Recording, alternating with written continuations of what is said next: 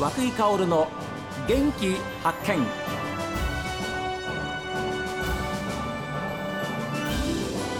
おはようございます。和井香です。和井香の元気発見。一日の始まりは私が発見した北海道の元気な人と出会っていただきます。STB ラジオは今週12月15日 STB ラジオ開局からちょうど60年を迎えます。そこで今週は当時を知る STB の元アナウンサーで札幌テレビ放送の代表取締役社長も務められました石橋優也さんにお話を伺っています。野球っていうのは非常に複雑なスポーツで、うん、次の1球でどうなるかっていうのを攻める側守る側、うん、采配を振るベンチ、はいはい、スタンドの歓声、はい、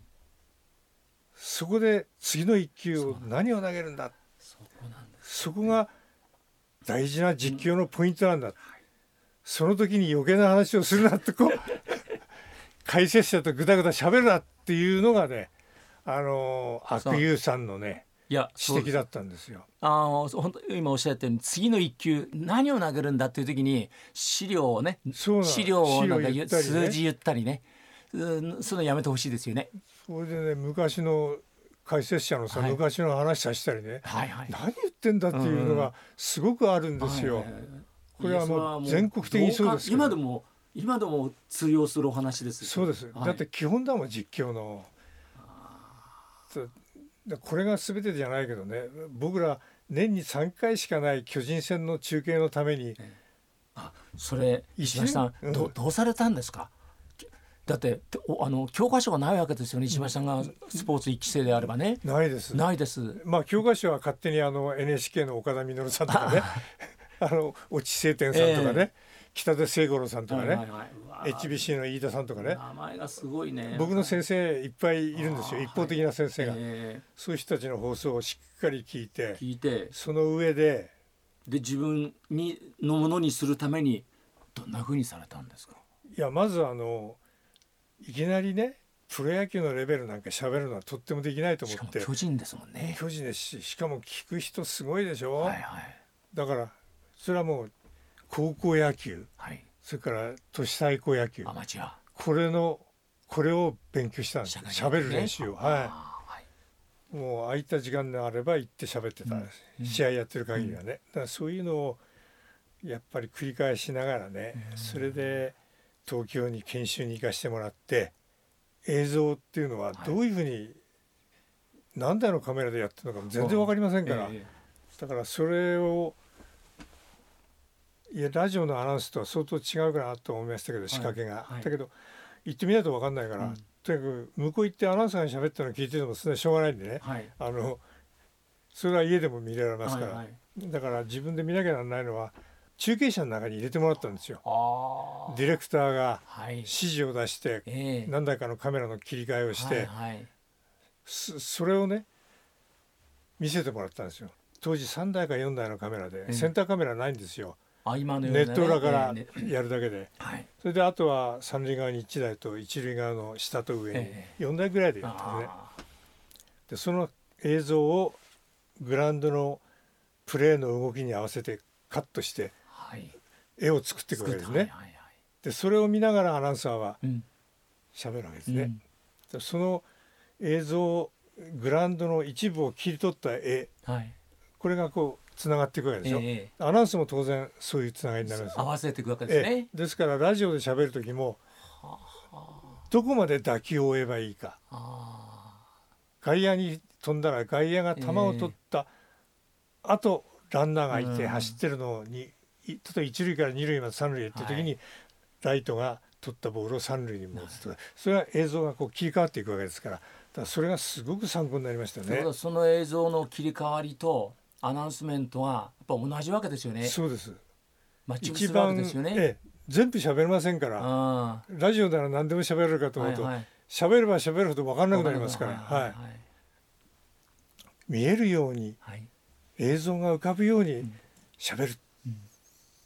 日高五郎さんにしたって、はい、あの人がすごい人だったのは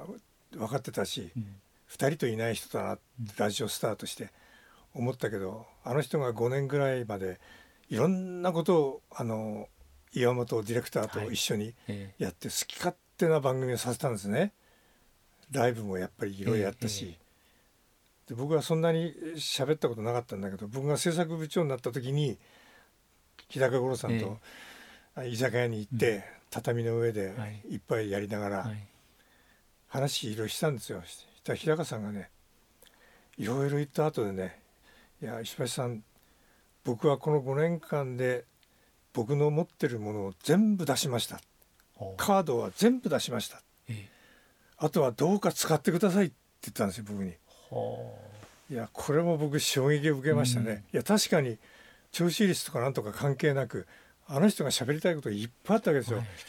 歌舞伎の世界とか本の世界とか、はい、自分で歌も歌ってレコード出してますからね、えー、そういう世界とか文学の世界とかもう広くていっぱいスポーツの世界はあまり得意でなかったけど、それ以外もうすごい知識と勉強、で僕はそれをこの5年間でほとんど出したって。うんエロティックな話もね、うん、朝の朝からなんですがっていうジップベルトがあってね録音で、え結構きついでジョークもやったんですよ、はい、だからいろんなことできる人だってのは分かったんだけど全部出したからさあ使ってくださいって言い直られちゃった。僕はこれは自信がなければそんなこと言えない、それはすごいことだと思ってね、はい、生やってもらうしかないねっつって。それでね12時からね3時間生ワイドやったんですよ。それで5時間にしてで河村道夫さんも一方で、ラジオでね漬物の話とかさ、栄養学の話とかそういうのが成り立つのかなと思ったけど、あの人は一筋に、まあ歌も歌ったけども、そういうのをずっとやってて午前中っていうか土曜日か日曜日の奥様ジャーナルの流れみたいな「桃栗三年柿八年」かな。やりましたね。いまだにやってるでしょ？すごいですよ。だから僕は STB ラジオであの2人がやっぱりタレントとしては、まあ松山千春君はまた別格ですけどね、はいはい、そういう人たちがやっぱり育ったし、うん、そういう人たちをおそらく日高五郎さんは喋り手だけどもプロデューサーでもあり、はい、ディレクターでもあり、ね、全部あの人の指示で動きましたからね、はいはい、こういう人はやっぱり扱うったら大変なことですけども、うん、でも STB ラジオはちゃんとやって。全国の有名人にした、はい、川村さんも全国だ、ね、ときめきワイドとか木瀬君なんかがやった番組、はい。はい、午後のワイドが昨日始まったようなね迫力でやってるっていう、それ10年も経ってるんですよ、うん、5年も10年も。僕はそれがあのすごいことだと思ったんですよ、朝の「おはよう北海道」もそうだけどもみんなねどれ聞いてもすごい新鮮なんですよ、うん、ずっと続いてるのに、はいこれがある限り僕は大丈夫だなっていうのがその時ありましたね。だからそういうあの STB ラジオの DNA っていうのはやっぱり今でも続いてると思うし、それを時々また思い返したりして、過去の失敗から得た教訓っていうかなすごくでかいんですよ STB ラジオは。まあ、いよいよ明日は12月15日ということでして、えー、STB 創立開局60周年を迎えます、えー、このお話の続きはまた明日ということで、えー、どうぞお楽しみに。